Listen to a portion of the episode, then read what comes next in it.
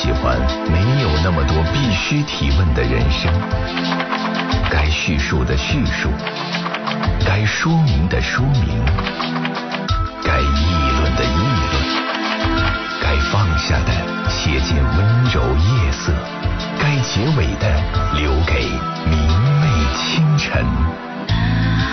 情感交流节目《午夜情正浓》，探问生活，倾听你心。嗨，各位好，欢迎来到 FM 一零四点三，你正在选择收听的是《午夜情正浓》节目，我是今天的主持人李爽，欢迎听众朋友来到我们的节目，我们是情感热线交流节目，每天深夜二十二点三十分到零点来陪伴各位，欢迎听众朋友在这段时间当中来加入我们，我们在这段时间当中热线电话是跟听众朋友展开的，您可以随时拨打九六一零四三来加入我们的节目，您在生活当中遇到的一些问问题啊，面临的一些情感上的困惑，我们都可以在夜阑人静的时候摆出来交流交流。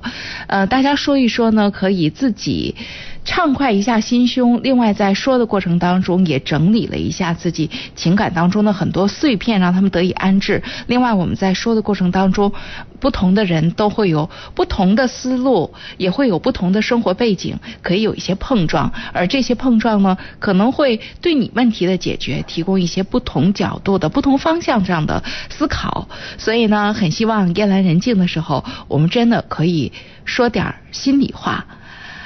我觉得这个时代我们特别需要这些东西，所以虽然热线电话节目在今天的广播当中已经远谈不上是主流，但是我很希望在夜阑人静的时候保留着这样的一种节目形式，因为它会让我们觉得特别贴近。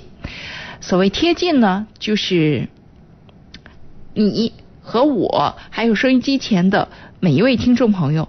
就是有一种很神秘的感觉，就是我们根本就不在一起，我们散落在这个城市，甚至是全国各地，甚至是世界各地的某一个小小的角落当中，但是我们又有着一个共同的约会。你说多神奇！在同一个时间，我们共同形成了一个空间，一个网。如果每一个人之间是可以连成一条线的，那我们想想看，现在我们的节目连成的那个线会是什么样子呢？想想就觉得蛮奇妙的。你觉得呢？好，那我们就让。电话线来成为这里边更闪烁的那几道线，好不好？欢迎听众朋友来加入我们，您可以拨打我们的热线电话九六一零四三来加入我们今天的节目九六一零四三。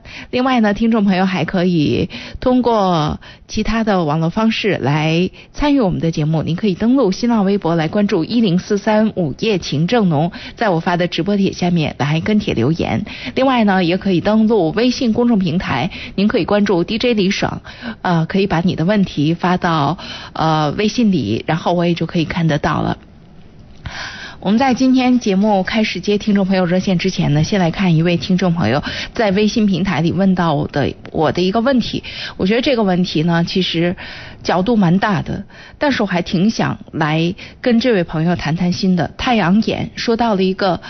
类似于教育问题，但是它的跨度，它的这个视野也已经远远超出了教育的话题本身，它更像是一个社会话题。他说：“李爽你好，我儿子十七岁了，今天聊天儿我问国家需要你去奋斗、献身、奉献青春，你会奋不顾身的投入吗？”儿子说：“不会。”我懵了。他说：“我得先保证把自己过好，把你们照顾好，再有能力再去给国家奉献。”我的心里就有点慌，没给孩子进行过爱国主义教育吗？以致情怀方面缺失，还是孩子务实？帮我分析分析。其实我已经好长时间没有在我们节目当中面对过类似这样的问题了，所以当我看到这个问题的时候，在我内心当中还是被触了一下，而且这个被触了一下不是轻轻的一碰，好像是被什么东西刺了一下，因为。他终于谈到了一点儿，我觉得我们时不时是应该拿出来谈一谈，而不是每天车子、房子、票子、恋爱，我要有什么什么，不是这些，而是我们人除了这些最基本的低层的需要之外，还有另外的一些东西，比如爱，比如理想，比如自我实现，类似这样的一些东西，比如情怀。我前两天看这个公号文章的时候，看到一个就是嗯女排胜利之后的一篇公号文章，呃说郎平给我们提供了另外的一种模式，就说我们之前似乎对于嗯就说女人的这种文字，呃除了女烈士就是淑女，好像没有中间的状态。对于这个女性榜样，现在终于出了郎平这一款。郎平这一款是一什么？是一个什么样的款呢？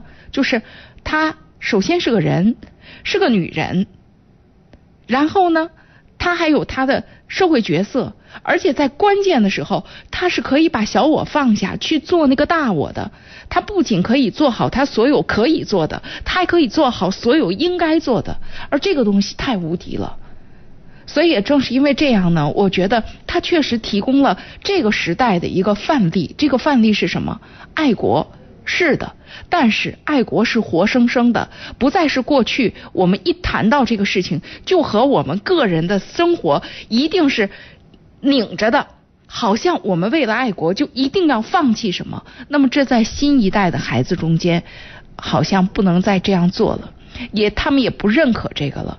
这个事情确实反映了我们的，比如说爱国主义教育啊，呃，确切的讲，世界观、人生观的教育没跟上，单调。所以，我觉得你完全不必悲观。十七岁的年龄是一个开始用自己的脑子来思考的年龄。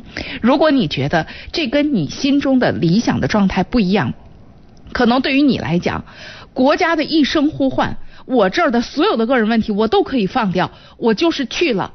那可能这个是，我想我这么说的时候都能被我自己激动的。这是我们这一代人曾经受过的教育。那么这种根植于自己内心当中的教育，它是有底色的。那我记得，你比方说，就是包括现在我们，比如说前两天呃洪水的时候，我们所有的记者没有任何的。没有二话，没有怨言，下着大雨就朝着那个最危险的地方去，没有人要求他们，甚至他们到了那个现场，再往回联系的时候，信号都有问题，但是他们一定会在第一时间在第一现场，就是这种新闻情怀，就是这种追求，我想，它首先是一种职业素养。我想在今天我们要谈到的所有的，就说你说呃。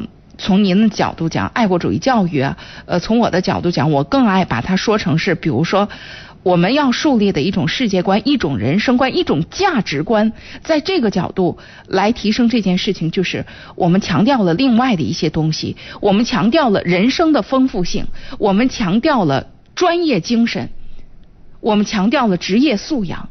那么，好像需要把这些东西放到一起，那么这件事情跟今天的孩子沟通更可以沟通。那今天的孩子真的让我们悲观吗？失望吗？我觉得完全不是这样啊。比如说，像呃零八年的时候汶川地震的时候，我们会看到那个时候，之前我们一直说九零后怎么样怎么样。汶川地震的时候，我们看到了新的九零后。他们的那个飒爽英姿，我们也看到了。他们在祖国最需要的时候，他们去献血，他们去干嘛干嘛干嘛？他们在救灾的第一线，任何时候都不必为这些事情悲观失望。事情真来的时候，相信他们会明白大我和小我。只不过这些东西我们不能完全都交给情境，确实需要。你比方说，你意识到儿子。哦，在这个问题，他的想法真的跟我的想法不一样，而且似乎他把小我看得有点重了哟。那有很多的机会，比如说面对一些文艺作品，包括面对一些时事政治的问题，我们开始多一些的探讨，不同角度的探讨啊。比如说增加一些孩子接触社会的现实的能力，因为这一批孩子有一个问题，就是他们进真正的进入社会很少。那我我我会经常的建议我们的很多中学生啊、大学生啊，在上学的时候，若凡有精力，尤其是大学生，来参加一些各种各样的，比如说 NGO 组织的志愿者，就说你去参加一些志愿活动。那么在这个过程当中，你对社会，尤其是对社会当中的一些底层的或者是边缘的话题，多一些基本的了解之后，你对于社会的责任感，对于自己的呃价值判断，都会发生一些不一样的搅动，就不是你面前眼前的这点事儿了。所以呢，我给你真诚的建议就是，带着孩子走入社会，而把那些。比如说，在你内心当中为国家去奋斗，当然需要去，他们也会去，只不过他们更强调一种生活的丰富性。另外，他们会强调以我我去那儿干嘛呀？我去那儿要产生价值啊，这也是对的。职业精神和今天的价值观、人生观、世界观放在一起，才是今天的孩子们更追求的。我不知道这样说你是否满意哈，但是今天你的这个问题确实让我内心当中特别想跟你说说这些话，好像好像 用文化说并不很贴地气了。可是我真的觉得人在生活当中如果老擦着地面走，是一件很低级的状态，总要有在高处的一些东西。所以太阳眼。我支持你，好，哦，开始我们今天的节目了。我们要邀请听众朋友来加入，也已经有听众朋友把电话打进来了。我们来有请今天的第一位，其他的听众朋友也可以继续拨打九六一零四三。喂，你好。喂，哦，打通电话的这位线上的朋友，麻烦请讲话。喂，哎呀，真不好意思，这好不容易打进来电话，好像这电话没有接进来。不好意思，麻烦您再重新拨打一次吧，好吧，九六一零四三，听众朋友都可以来拨打。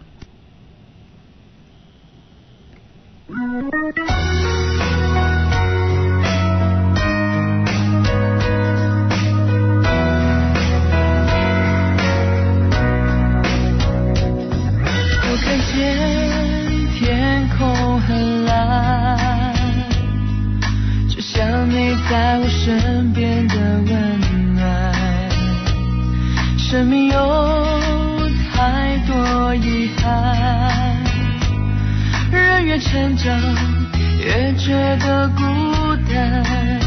我很想飞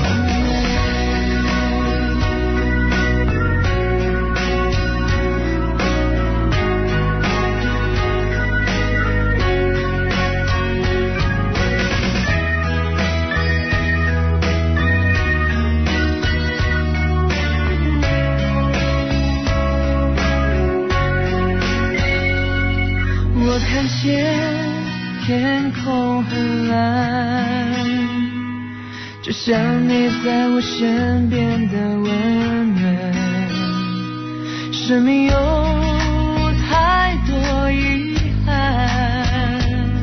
人越成长越觉得孤单。我很想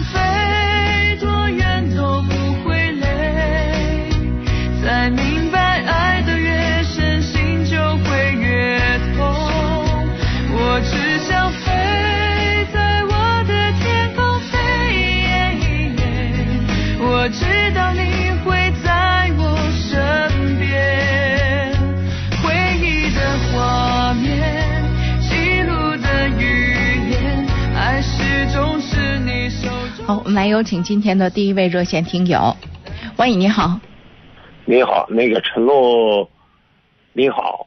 哎，我是李爽。啊，你是李啊，不是我我啊，没事儿没事没事儿啊啊，我完全搞错了，哎，没事儿没事儿，你讲。我是一个呃六十多岁的老人，嗯。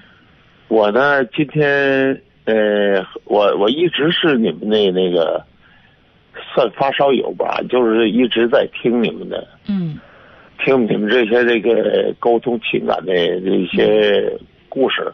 您今天想说什么呢？嗯我今天就想夸你一句，完了就完事儿啊！你你你你静静的听我说一句，嗯你们那种睿智和那种贴切民生的那种贴切民意的那种东西，我听了特别高兴。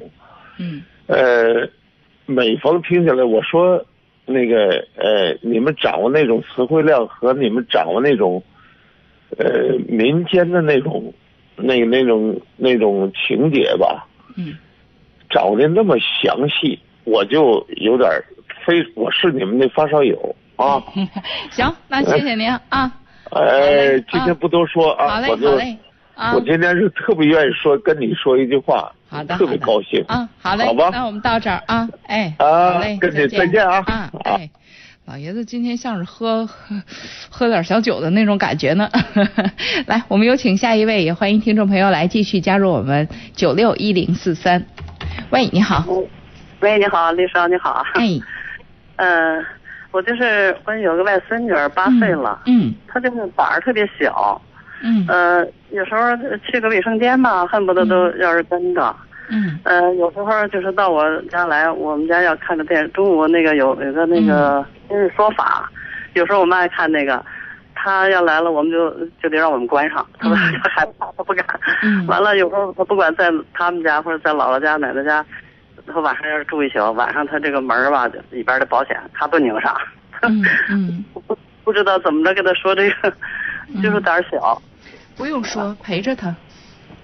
啊，陪着他呀。嗯 不用说每个孩子是不一样的，啊他在在他觉得这个环境不安全的时候，啊嗯让他得到满足是最直接的解脱办法。啊，那就、嗯那就他他在他自己的家里可能不需要别人陪着他去卫生间，但是他往往需要别人陪着他去卫生间，是他不熟悉的环境。啊，对，啊陪着他。嗯、对啊，孩子孩子的成长过程是不一样的。像你说的，这个年龄的孩子，嗯，反正从我的角度，如果你问我，我会觉得不需要锻炼。就他啊正在成长，他正在用他自己的身体去感觉这些界限，每个人不一样。就像一个刺激，对于这个人可能吓一大跳，对于那个人可能根本啥事儿都没有。啊到头儿可能也不一样。我们可能就是一个相对敏感的孩子，但是相对敏感的孩子，他只有接受了足够的安全感之后，他才能够，他才能够真正的放松。否则的话，现在我们说怎么锻炼锻炼他？嗯，更好的锻炼就是一让他按照他的想法来生活；二可以把他放在可控的孩子的环境当中，比如他现在上学了，他在他学校里如果一切都正常，那就没什么，因为在这个过程当中肯定也会有他的挑战。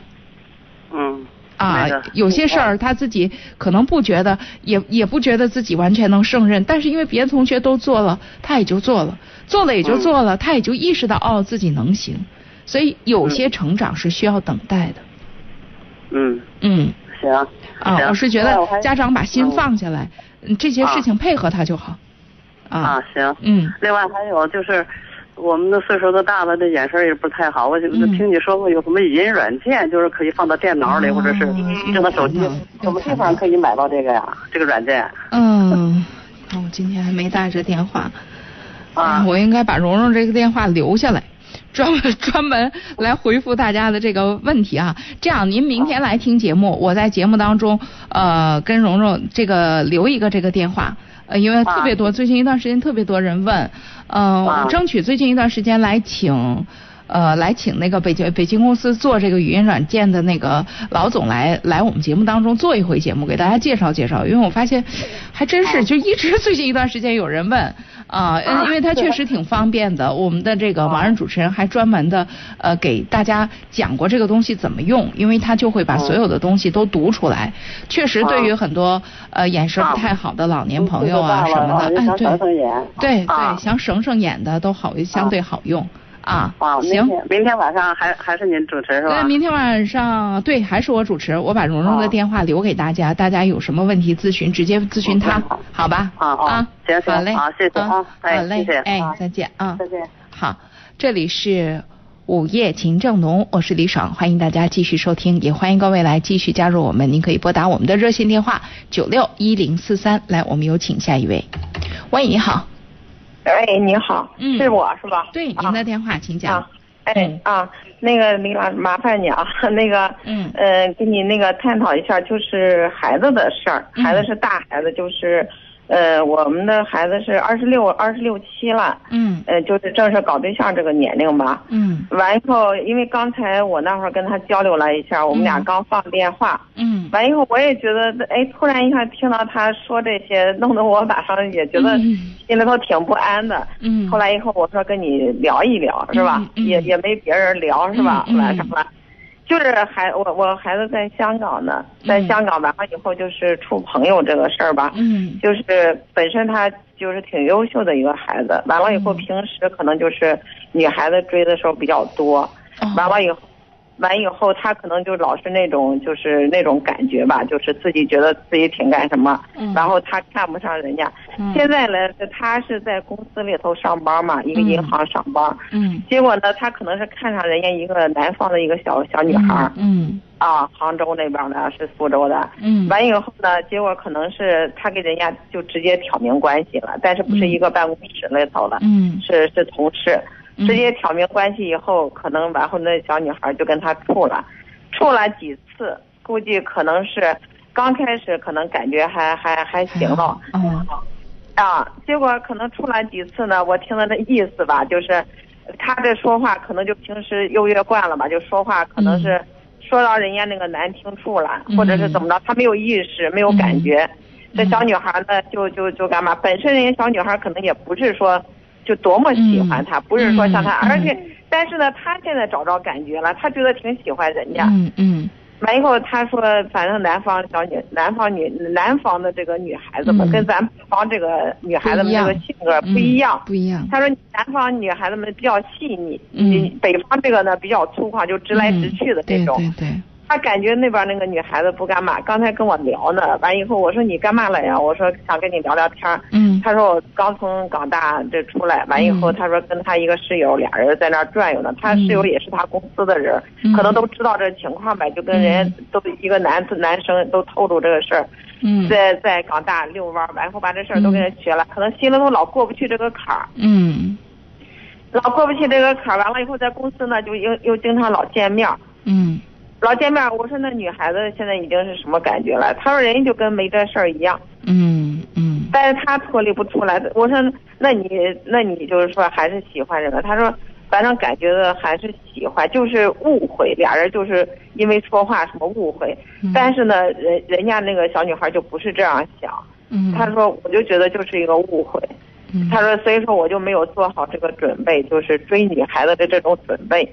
原来可能自己优越惯了，是吧？现在你让他去怎么着去，可能就不知道要去怎么做去。后来我再给他拨电话，没声了，没声了，人家就不跟我沟通了。我说这么晚了，可能我说的那个话吧，也没有说到他心坎里头去。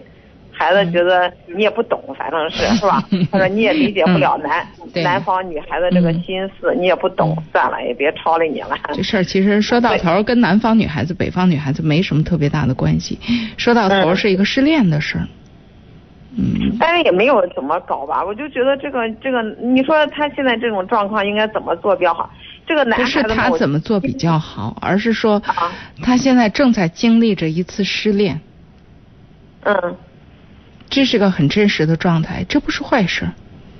嗯，他这回某种程度上，这回他他会有一个实实在在的成长，他会发现他以前对那些女孩子的态度，就算是他不喜欢，今后他也不会那么草率，他会有嗯分寸。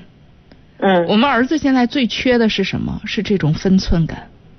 嗯就是这这种东西，常常有些人啊天生就好，或者说家庭环境提供给他的。我们常讲说淑女也好啊，或者绅士也好，嗯是什么？其实就是家庭环境提供给他的这个进退的尺度非常好。但是我嗯很，我们大多数人，这个过程都是怎么怎么能够得来的呢？呃，嗯，就是我们要经历一些事儿。嗯就是经历一些事情，有时候是实实在在的，在这个经历的过程当中，我们就会明白一些事情，也接受一些事情。谁都不是一下子长大的，嗯而恋爱这件事儿，极少有人那么幸运一次就谈成，嗯总会要在这个碰撞几次。你说他们俩是不是合适？那至少是从缘分上来讲，现在不是最合适的缘分嗯。啊。但是他现在我看从里头走不出来，就是这这是这，那我要跟您讲，作为妈妈，您投入的太多了。嗯一，如果他正常生活呢，工作没有耽误，那这就叫这就叫可以。在嗯面对这个问题的时候，你说有个把月情绪低落，哪个失了恋的人不是这样啊？哪能嗯今天说不行，明天我就跟没事儿似的？不，我我就我就说他那意思，我就说你你就是说已经看清这小女孩她有那个就是个性了，就是比如说不好哄啊，不好干什么，而且人家也没那心思了，你就不要再陷到那里头去了所以我是觉得您这样的说法，让人家不愿意再跟你说了。啊。因为情感这件事情，如果我们都能这样咔吧咔吧咔吧的分几类就都放在那儿，那还叫情感吗？就是啊我明知不可能，可是我喜欢，啊，这是个很正常的这是个很正常的状态嗯啊！而且就是通过这个状态翻过来，我们也会知道，你比方说他以前对那些喜欢他的女孩子，他可能也很嗯无所谓，就跟现在这女孩子对他一样，对，他很受伤。那以前那些女孩子是否也很受伤呢？对，那通过这件事儿，下次就是，比如说啊，我只是比如，他再遇到那种，比如说很喜欢他，但是他没什么感觉的女孩子，就算啊他没什么感觉，他也嗯会好好跟人家讲，他也会嗯。留分寸、留余地。嗯，那么从孩子的一生来讲，就说嗯。这样的做法对于他，这就是他这段感情的成长。啊，对吧？这就是他这段嗯感情的收获。感情嗯失败了，不代表没有收获、没有成长。嗯如果感情嗯失败了，孩子得到成长了，我觉得你要跟孩子说说这个事儿，孩子还会觉得，嗯，我妈怎么怎么着。你一个劲儿跟他嗯摆说，既然人家不喜欢你，咱就不怎么怎么着。哎呦这。咱咱是忘得忒快了呀，还是还是怎么？咱没年轻过吗？咱没喜欢过别人吗？没无望的喜欢过别人吗？我有。对我 对啊对对对，我啊我也是刚才跟他啊说这个事啊儿，我说我说，但是我比较冷静的，我说我们过来人，我说跟你说这个事儿肯定是干嘛？我说不，男孩子不要就是说那么细腻，就是说那么重感情，就你你自己陷到里头，我说有这种必要吗？人家不干嘛的，再者说又不是说像那种特别就是说性格这种事情啊什么叫陷入？如果他正影响了，比如说影响了工作，影响了什么，这叫陷入。如果他只是痛苦，但是工作该怎么处理怎么处理，甚至比过去处理的还好，家长大可不必。嗯，我们这么的不管他呗。对，这啊是孩子正常的成长。不是，就是不是说管人，人也不是说让你管，人家从里头，人家刚才也说了，他说我已经体会到，就是说通过这件事，我就体会到，就是以，就是说不能以后老就是说这个分寸，就像你说的分寸问题是吧？对呀他说我都去体会，将来假如说这个女孩子不这样了，呃再我再遇到我喜欢的女孩子呢，对不对？所以呀、再遇到我所以你看，你这个当妈妈的角度，就是有些时候我们太替孩子，就说我们我们是不是从理智的角度，这个时候要恭喜孩子，孩子从这一份不成功的感情当中是有所嗯成长、有所收获的，这难道不是嗯祸兮福所依吗？嗯这不就是古话的祸兮福所依？谁知道这样的一件糟糕的事儿，又有多少收获呢？在这个嗯年龄收获到这些了，难道对于这个孩子来讲，对于孩子来讲，这不是他这不是孩子的这段经历最大的一个幸事吗？嗯，但是他在跟你沟通这个事儿嘛，你必须肯定要跟他，也就是也也就是有一个交流嘛，就是你拿个什么态度去对待他去。我觉得这个态度就应该是告诉他儿子，你妈妈真的看到了你的成长，你能想到这些，真的很棒。感情的事情是看姻缘的，是看缘分的，但是你今天的这个收获是真的很棒的。嗯，就那完以后呢，继续做下去还是怎么着？结了，咱咱止到这儿行吗？把孩子的成长留给他行吗？我们不能替他成长。不是，但是他就是他跟你沟通当中，他希望就是听到你，你你你你。他希望听到的就到这儿，剩下的剩下的。是您希望他希望的。这话有点绕，但是就是这么回事儿。嗯嗯事实上是您希望他希望的。嗯事实上，他希望的就到这儿，他希望您承接一下他的情绪就完了。他都已经话说硕士毕业、博士毕业，人都在香港工作，在银行工作，嗯这点事儿嗯人家不知道，人家轻重没有，人也二十好几的人了，人就是跟但是他跟毕毕竟像咱这过来的人，那哎，咱太高看自己了。那我必须要多说一句，那咱太高看自己了。人家就是妈妈跟妈妈，哎，就沟通一下就完了。人要真从您这儿吸收点意见，哎呦，您您不觉得这事儿不大对？是吧？他的时代了，他的环境了，啊啊，他在生活当中说的话跟跟咱都不一样。嗯，对吧？所以那是他的环境。我觉得最关键的，从这件事情当中，他收获了人生成长当中最根本的就行了。嗯而至于个把失恋，在这个年龄，我真心讲，嗯结婚前进入婚姻前经历两段感情不是坏事儿。啊呃，，对。知，更多的会知道自己真正想要的是什么，真正想要的和合适的中间也还有距离。我们总是在嗯。这过程当中摸索一个，哎，最终哎俩人很搭的，那种啊一见钟情的或者一下子就碰上的，一啊非常少，二非常冒险。嗯。我觉得非啊常冒险。嗯，嗯，所以您大可放心，好吧？我啊，你不信你你不信你问问你儿子，你问问他我说的他赞同不？啊，我我我我就回头把把你说的话啊好吧啊好吧他什么意思啊好嘞啊好嘞就那意思就是啊还是不不管是吧？嗯，对，还是不管了，嗯，也用不着您管，关键是就是嗯，我最最说句实话，您说您能管得上吗？是吧？但是咱们是愿意关心孩子，而且孩子的一举一动，说实话就是牵着当妈的心。但是咱自己要明白，得理智。我就想让他清楚，你你而且别稀里糊涂了，老是我们不能代表他。他，我们更不能替他过日子你。看我说了那个以后，人家更痛苦，人家讲对呀、我们不能不能替他过日子，而且就像他学走路的时候，你说哪个教你能替他摔，嗯，嗯对？吧？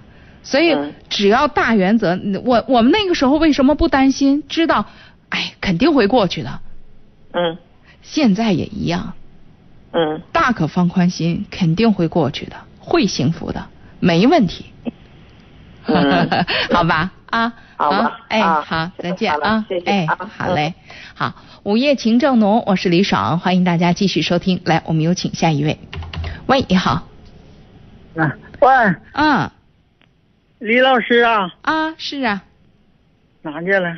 就在这儿呢，李老师啊，李老师啊，啊，您说。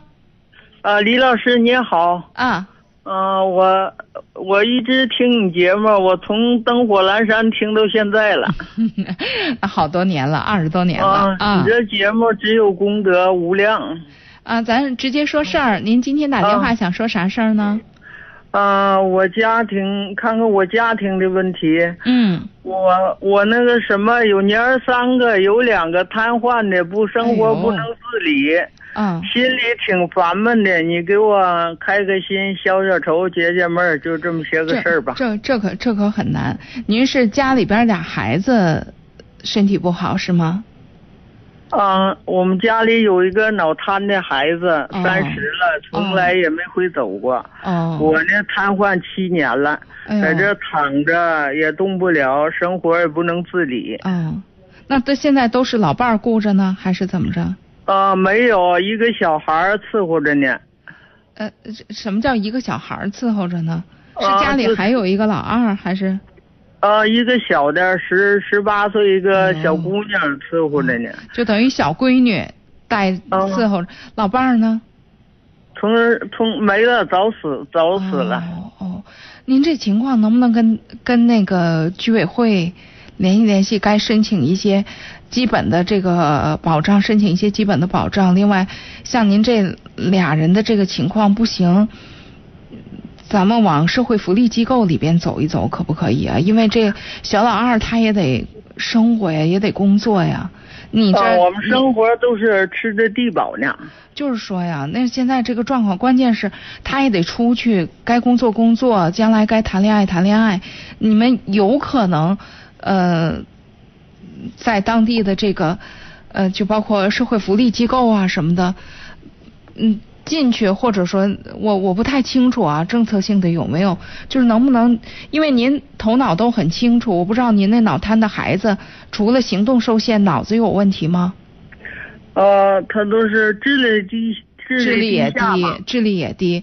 那您您嗯比如说，如果您能够带着他一起去到一些福利机构去，那你们的生活一个是你就可以把这小闺女解脱开了，她可以去过她的生活。你呢，在那儿你自己不能自理，但是你明白呀，可以还跟福利机构的工作人员沟通，把你们两个得到照顾一点儿，是不是？是不是这样会好一点儿？因为现在这样，我估计您也是愁，就是把这小闺女都给耽误在这儿了。啊，问题是不能动，走不了啊，都在瘫着瘫着呢，躺着呢。所以我才说呢，像这情况能不能跟，呃，特别直接就是居委会说说，看看能不能联系联系，去一些社会福利机构啊。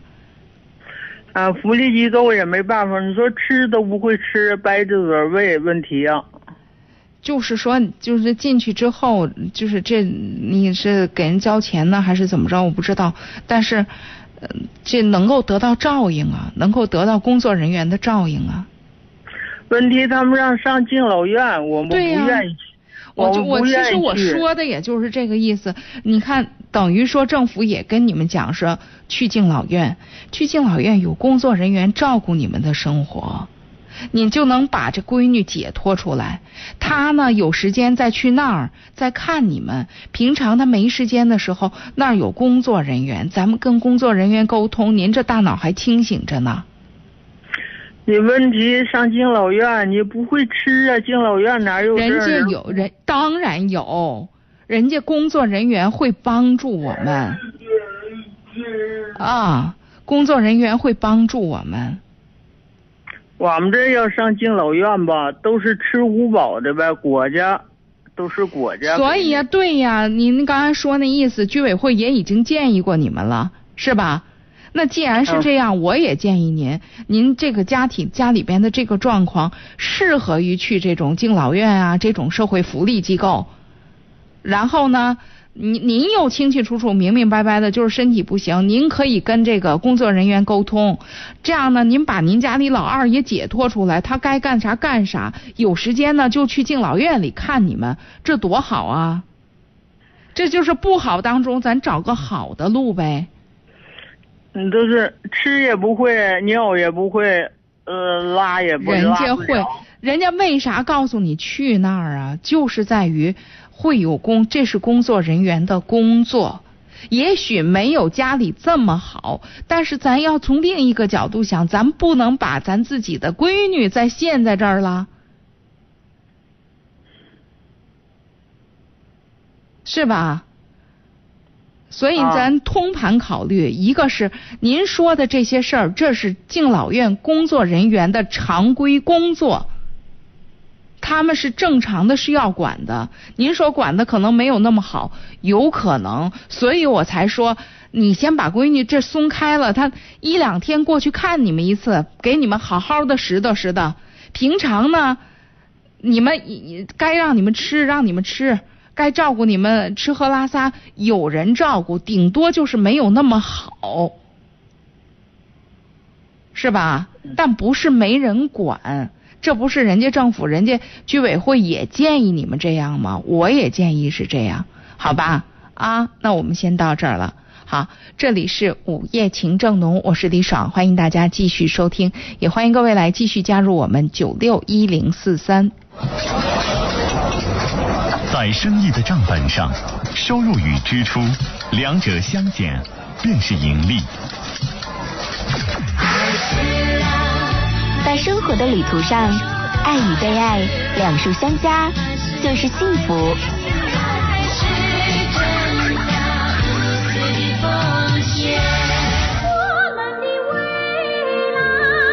在家乡的建设上，发展与生态两者共赢才是目标。经济强省，美丽河北，我们在路上。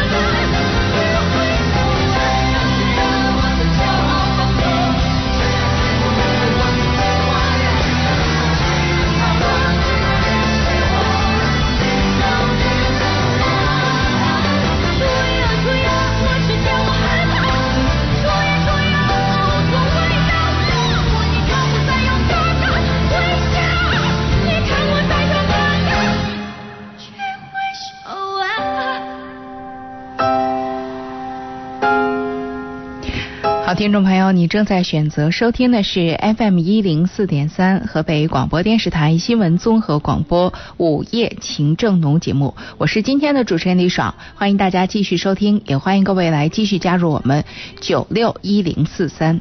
带着力气，载着梦。好，我们来有请下一位。喂，你好。哎，你好，陈，你你好，主持人。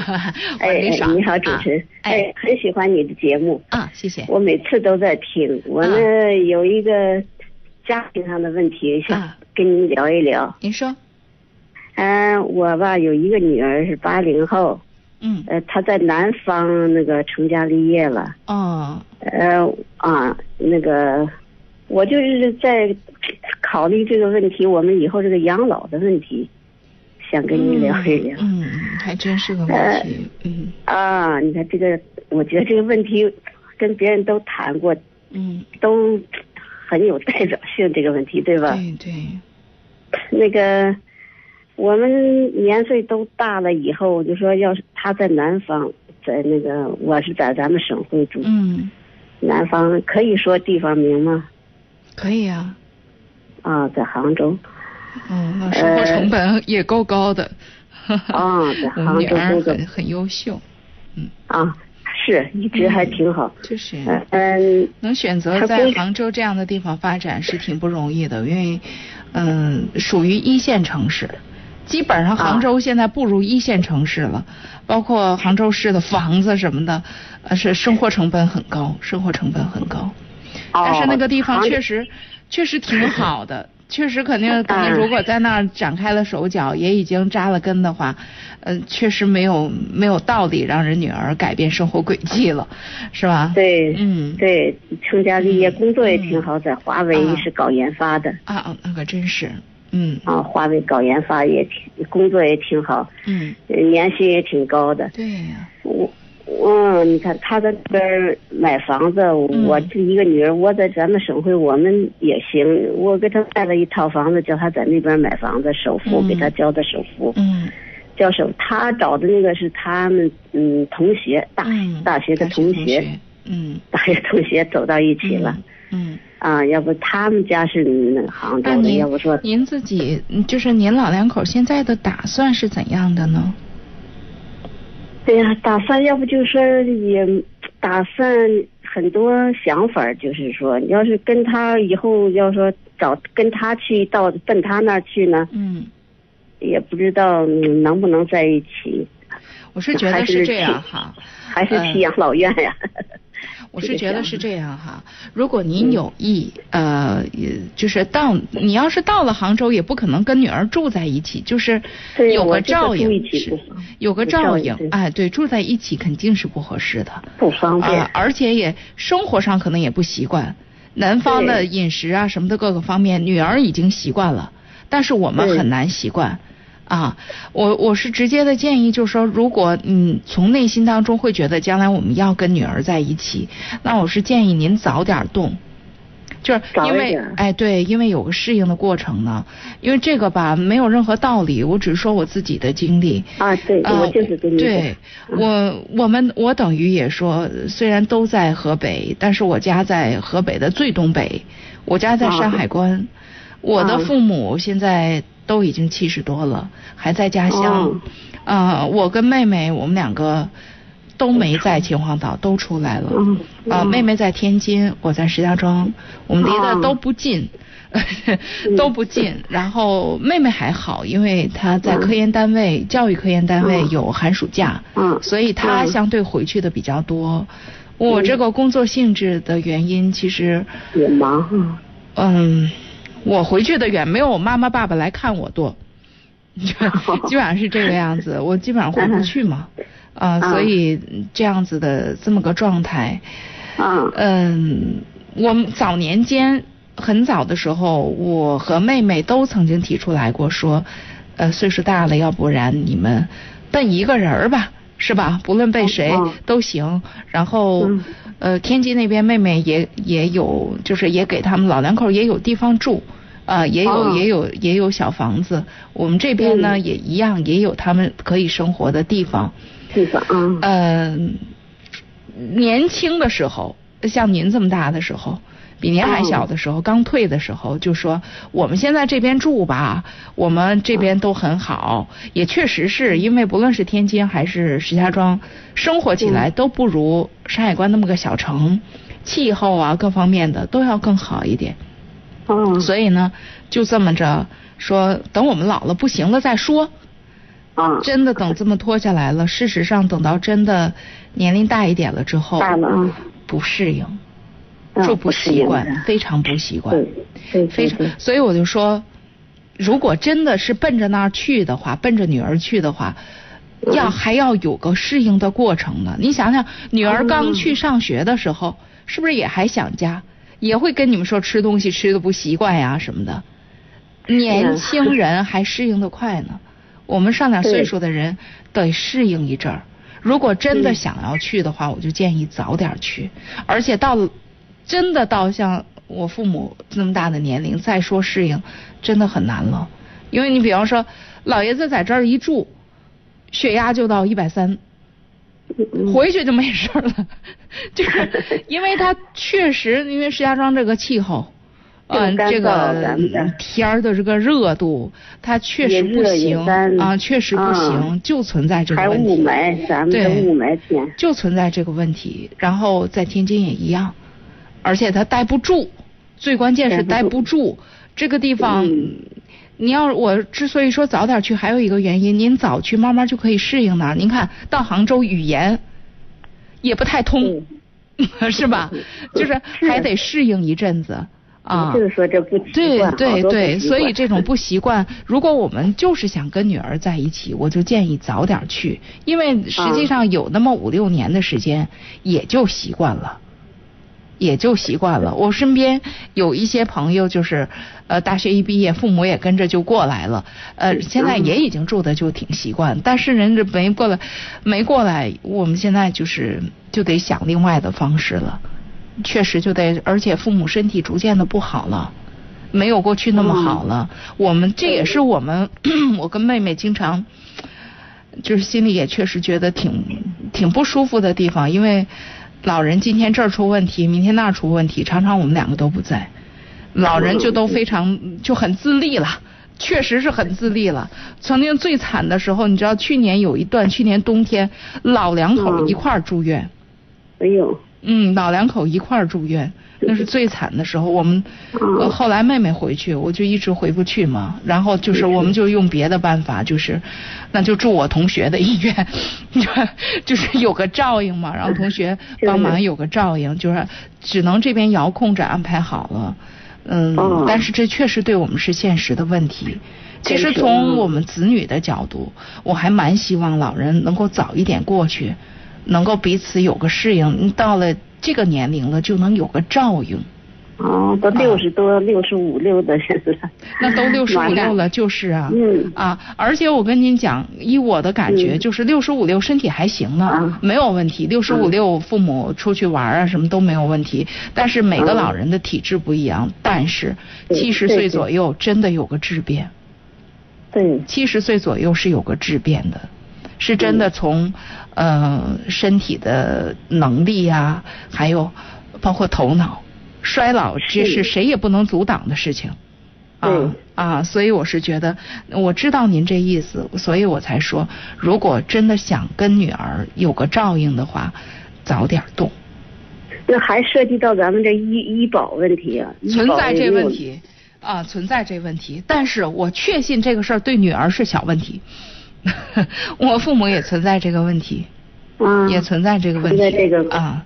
那像咱们这个工资退养老金这个问题，这个卡，这个政策，我觉得也许这几年就应该办，就应该能够弄下来，因为这每年的人大会这都有提案，每年的人大会都有提案，因为这是一个普遍性的问题。可能就在这几年会有变化，但是现在我们确实就存在这个问题。比如说老人在我这儿就医完了，呃，他还还开了定点医院，但是拿回去报销，比如说哪个章没扣清楚，就会特别麻烦，就是报不了。啊，这还是还是还是开了定点儿。一般来讲会可以让你，因为子女在外地是可以有定点儿医院的。你可以，你可以，比如说你在杭州指定一个医院，是可以有这种定点儿医院的。啊啊！我妈妈是有有这种，就是她从从就是反正就在我这儿有个定点儿医院。哦，我还不知道。呃，有一个有一个就是开一个开一个医院，然后这个章就是就是消，但是那也很麻烦。总之你每年得回来。是。啊，总之你每年得回来，得得办这些手续。现在确实是个问题。嗯，普遍性的问题。普遍性的问题啊。我们倒是每年去杭州住两个月，就到秋天去去住两个月就回来了。试试常住住，试试 常住住，估计那边女儿也会安排的很好，也有你们住的地方，啊。啊有，对呀。有。啊，他房子买的也挺大的啊，而且又买了一套。对呀，我觉得可以单独一套。你们老两口单独一套，适应适应，住一住。如果能够住习惯呢？从子女的角度，我也真的希望你，比方说，如果我父母能够住的习惯，我挺希望他们在这儿的，就是能有个照应。照应对，就放心了。对，也真的会，因为年龄在这儿会出一些问题，会出一些问题。有有一些问题的时候，如果孩子们在。这不是说要用孩子们，但是孩子们在会心里比较稳妥一点稳妥，哎，对对对。啊，是吧？那现在就是你，比方说现在就等于我跟我所有在医院工作的同学都交代，都交代，就是这样子。然后还要跟。嗯，反正总之就是借助同学的关系嘛，同学的啊，对，就是给安排好了。比如说老人要，嗯，最主要的就是医疗问题，其他的问题还好解决。最主要的就是有一个人生病就很麻烦。对。啊，有一个人生病就很麻烦，这是实情，这确实是现实。所以您考虑，啊，好吧。啊，要从我这角度，我我会这样。您说的这个是个特别实际的问题，我自己也遇到。啊，而且从您这么一说，我就我知道您的那那种感受。妈妈也是，说也不是不想来，但是真的待不住。就是到了这个年龄，你让他待住，他真的待不住，在这待不住。我吧，嗯，我还适应挺快的，我就大部分是对，大部分是男的不适应。女的吧，因为你生活可以，可以就是很居家，但是她呢，对对对，就是她没伴儿了，她她没有生活圈子了，重新建立生生活圈子。啊，男的还是内向。对对对。他挺内向，不爱跟人交流。对，所以这个就得花花时间。都存在这问题，也不是咱家老伴儿这样，都存在，确实存在这。那我只是觉得现在因为身体还行，所以还有适应的空间。你再大一点，你现在像我父母这个年龄，我都不会愿意让他们适应。行了，别适应，如果回去好，如果俩人回去舒服，那就回去，我们再想别的办法，走到哪儿算哪儿，大家都高高兴兴。这比什么都重要。你光在这儿，大家都拴在这儿，他也不舒服，你也不痛快，也起不到作用。啊，对对对，你你这性格跟我女儿差。